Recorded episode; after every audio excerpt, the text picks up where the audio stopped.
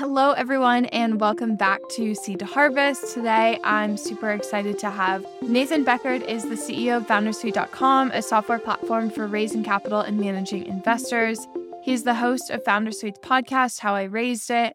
He leads a life full of adventure, including climbing Mount Kilimanjaro in Africa, touring Vietnam, Cambodia, and Nicaragua on a motorcycle, and is a competitive sailor for a Knarr team in San Francisco Bay. Nathan, thanks so much for joining us today. Thanks for having me here. I'm so excited. Of course, of course. So I would love to dig in on where your passion for sailing and traveling first began.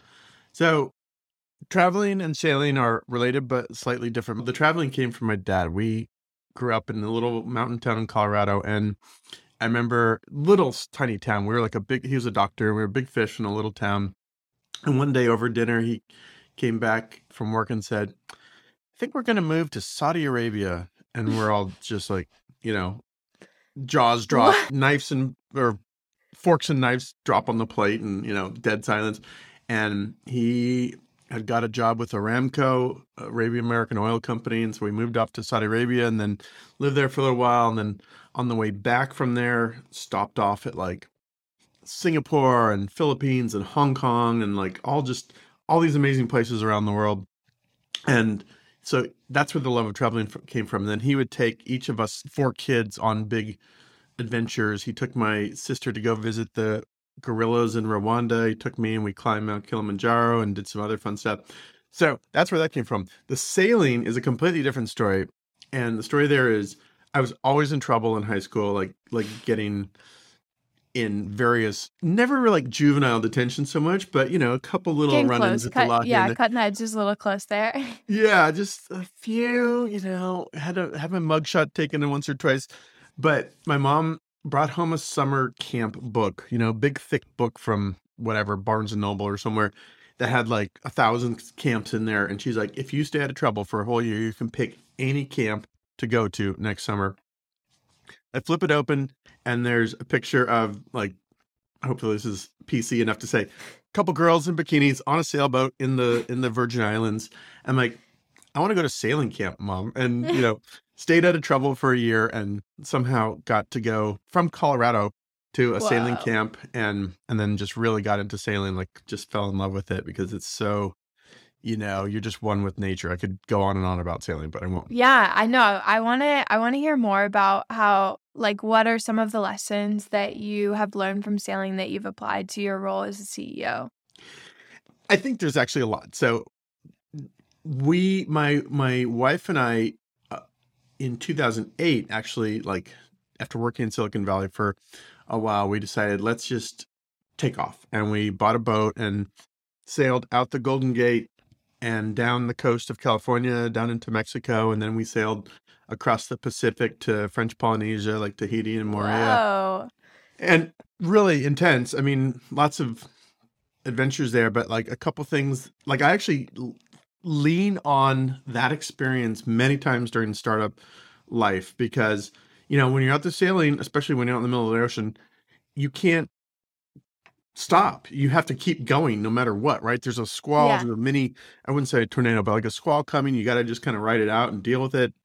You got to batten down, hunker down the hatches and, you know, kind of adjust your sails, adjust your course, kind of ride through it. And sometimes staying up for 24 hours, you know, going through some heavy stuff and just going through that. Then you're back on land and starting a startup. And it's like, okay, I did that. Like I can handle anything, right? I mean, just yeah. go through any experience. I'm sure people that have fought in in the military and stuff like that have similar experiences. Like, I can do anything now. I lived through that. I can do anything, right? So that's that's one thing. And I think also just that sort of like, you know, that's patient, slow. I mean, sailing is slow, right? Mm-hmm. the, the bad joke is like it's the most expensive, most uncomfortable, slowest way to get around, right? and but it's also really fun. And I think startups are kind of the same way and sometimes too, right? You just got to have the patience, stick to it and, you know, kind of ride out the the squalls. Yeah. So. When you think back to your trip sailing with your wife, what are some of the what were some of the scariest moments that you encountered?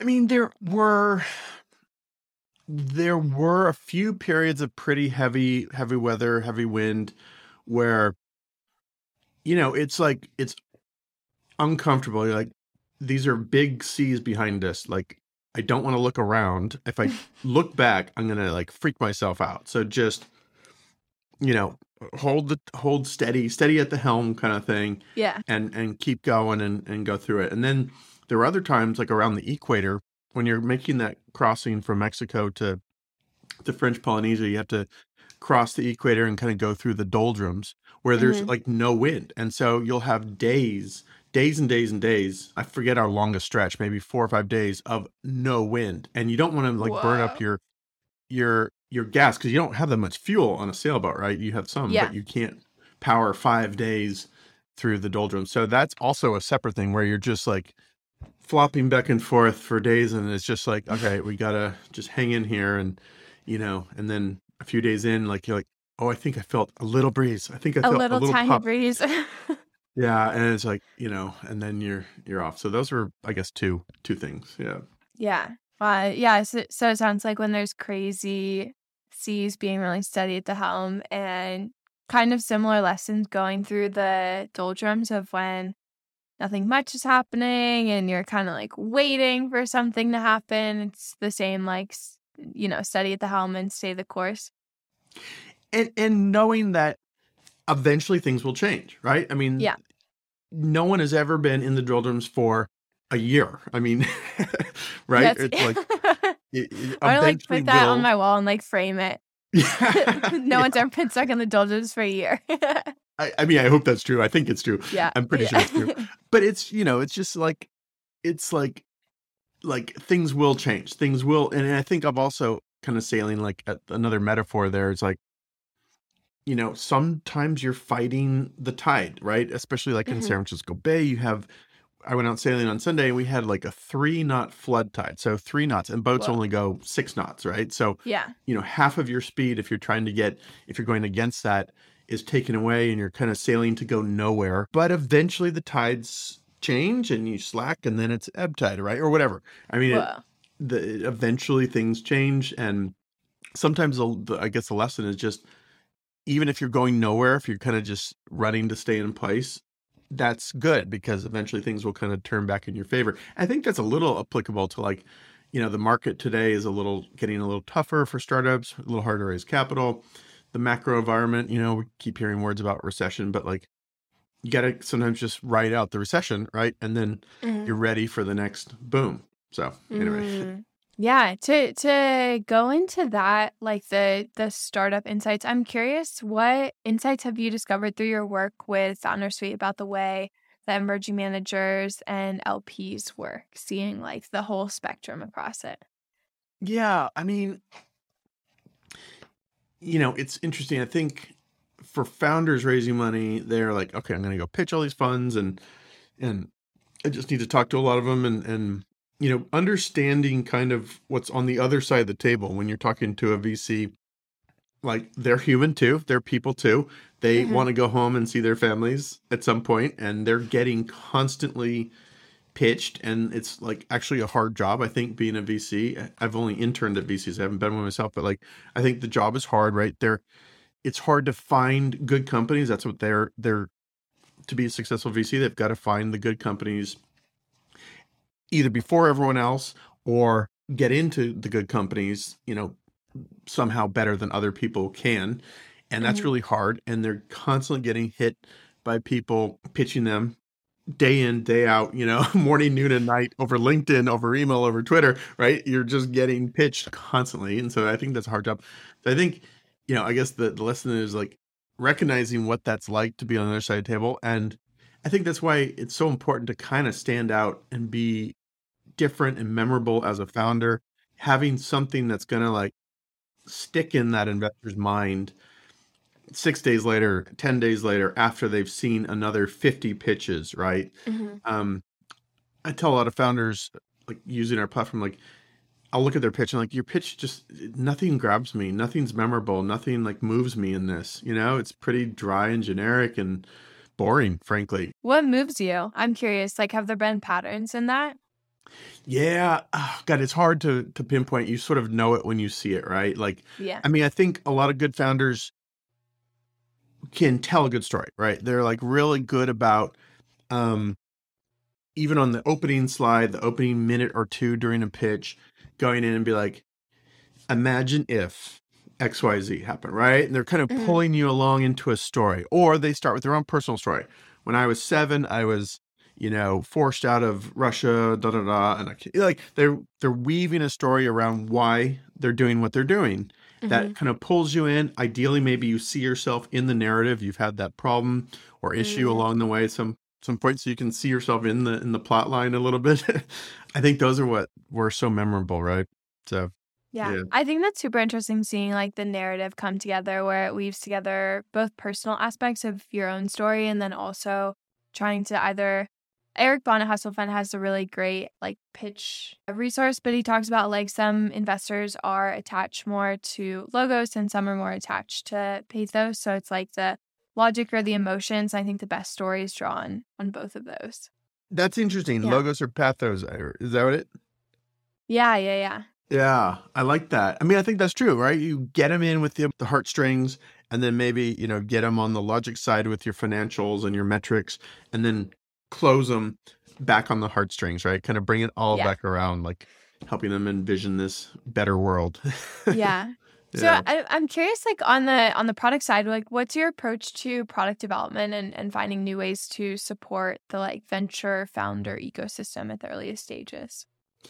So we we kind of are a funny animal. We started off Founder Suite. When I launched Founder Suite, it was actually a bunch of tools, all a whole bunch of tools for founders. We actually started with an investor CRM, a competitive tracker, a PR tool, uh, an idea validation tool, like a bunch of different things, and realized that like people weren't using anything except the investor CRM. So we killed off all these products, focused in on the investor CRM as a way to manage a pipeline of investors, and then really we just listen really, really closely to patterns that our our customers are asking us. Like we put out the CRM and out there, and they're like, "How do I populate it with investors?" Okay, let's build an investor database, and then you know they they get the CRM. They're like, "Okay, I've just raised some money. I guess I need to cancel your service." I'm like, "Oh well, let's build investor update tools so you can Mm, stay on and." You know, communicate and update these investors, and then it's this is how it's happened with all our products. We have a pitch deck hosting, we have email follow up tools, we have a data room we launched most recently because Mhm.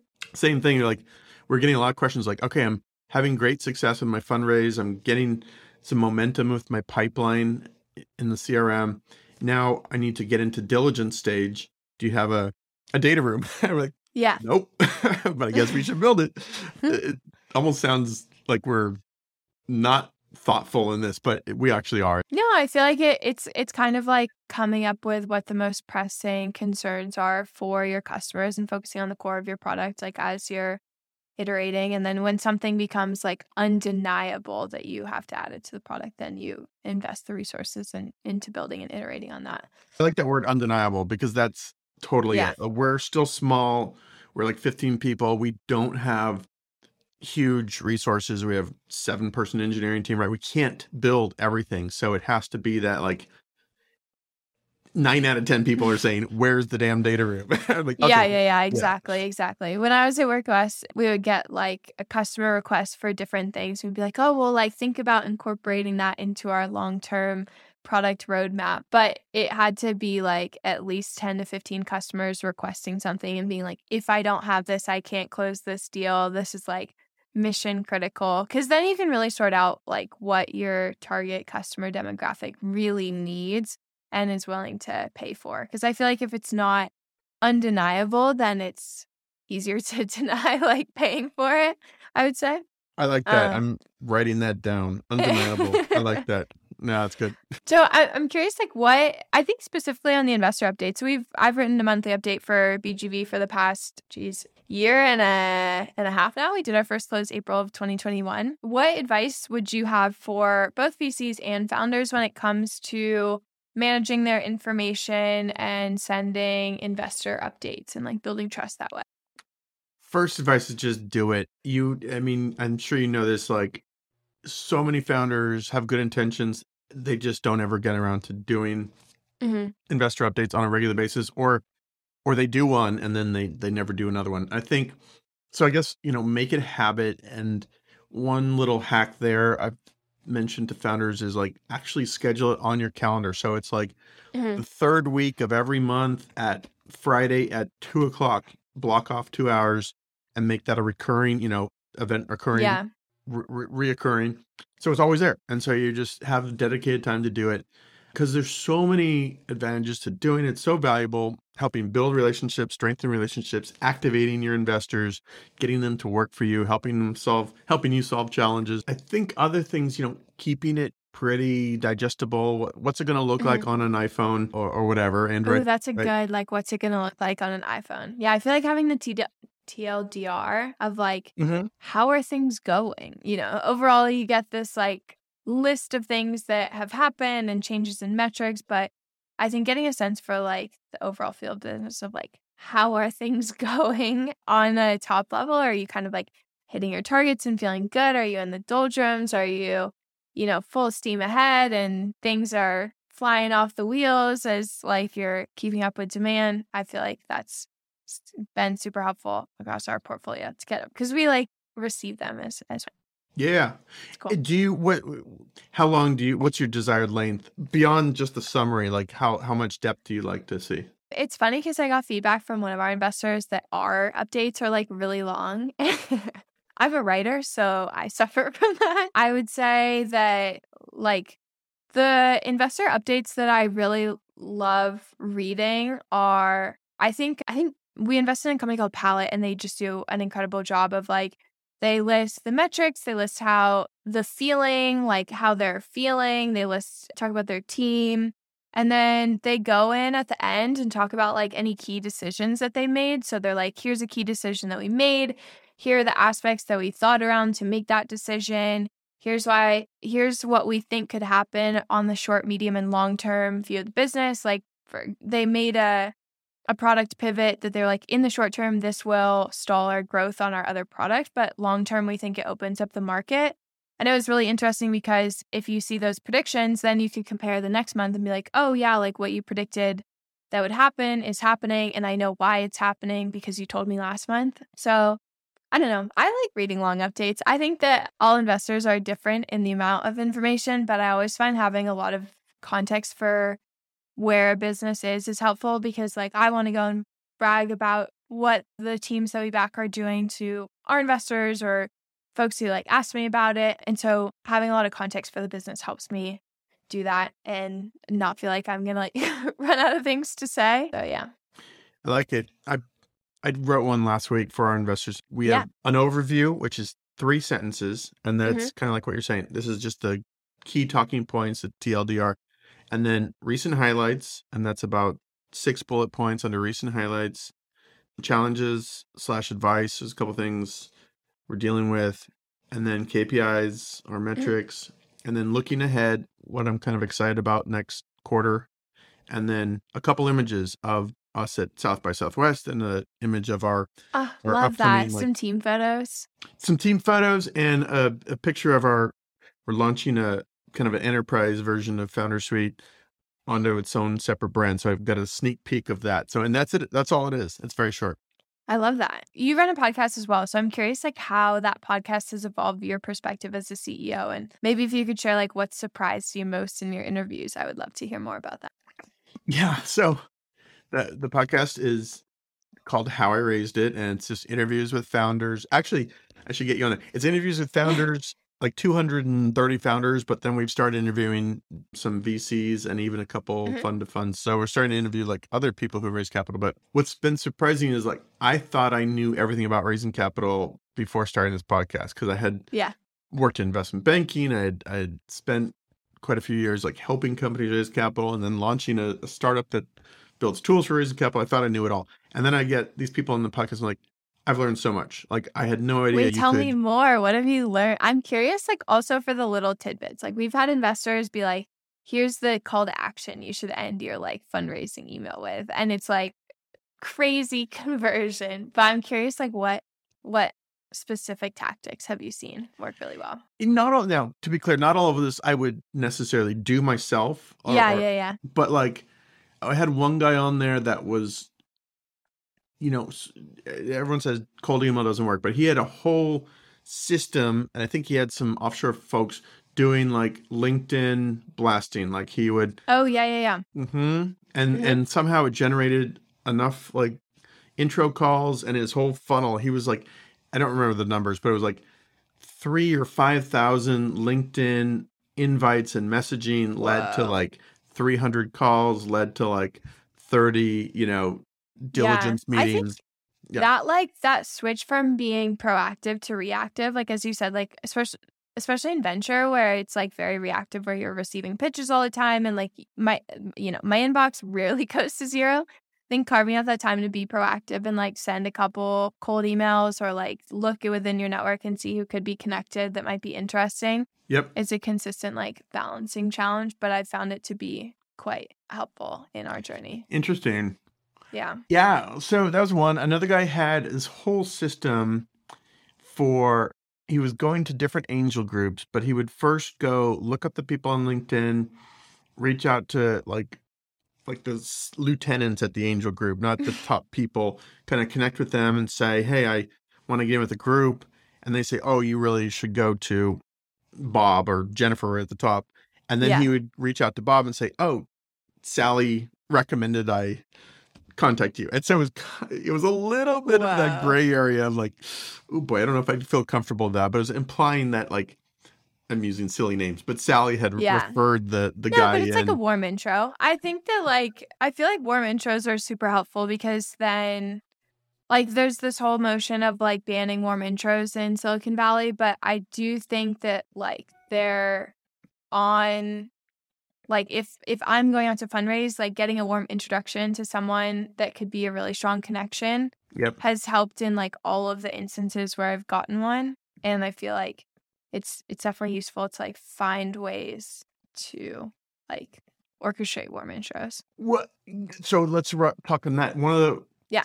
my favorite little hacks there is, and I've heard this from quite a few people on the show actually, where you know they didn't have a strong network in Silicon Valley or in the in the Mhm. venture world at all, and so they spent six months, sometimes a year, reaching out to other founders. They they made a list of their desired investors, and then Mhm. figured out who they had invested in, and then reached out Mhm. to those founders, usually cold, and took them out to coffee, got on Zooms with them, and just built this whole network of founders who had been funded by the investors they wanted to get to, Yeah. which ultimately led to intros to those investors. It's like like wow, and they're really methodical about it, you know, like really Yeah.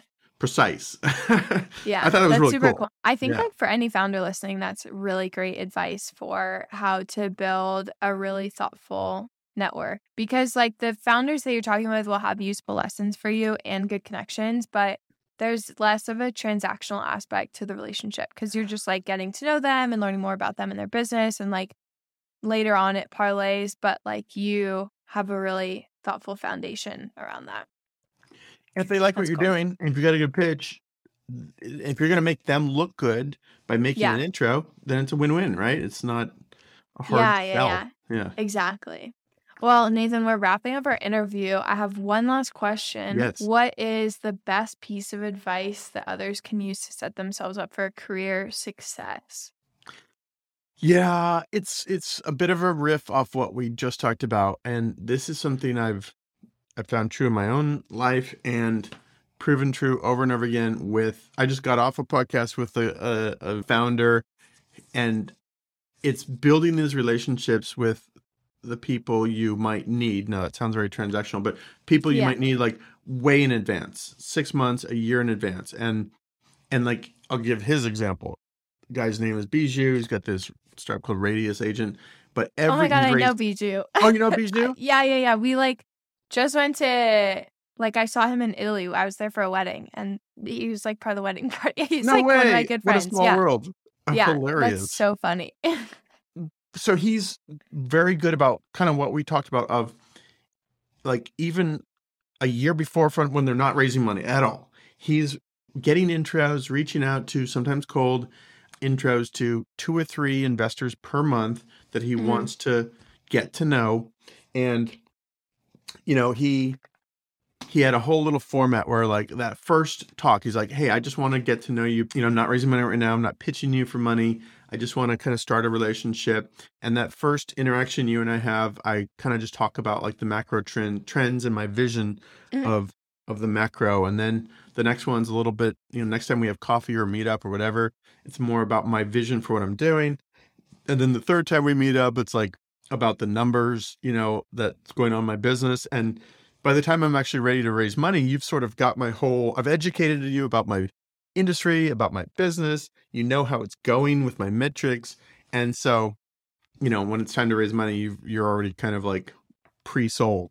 That's and so funny that Biju is your example for that. but what a what a fun surprise to end on. Nathan, thank you so much for taking the time to come on today. So enjoyed our conversation. We have a lot to chat about offline as well. So I'll have to connect soon. And to those of you listening, thank you so much for joining. If you'd like to connect with Nathan, I'll drop his LinkedIn page and website in the show notes and then tune in for new episodes every Monday.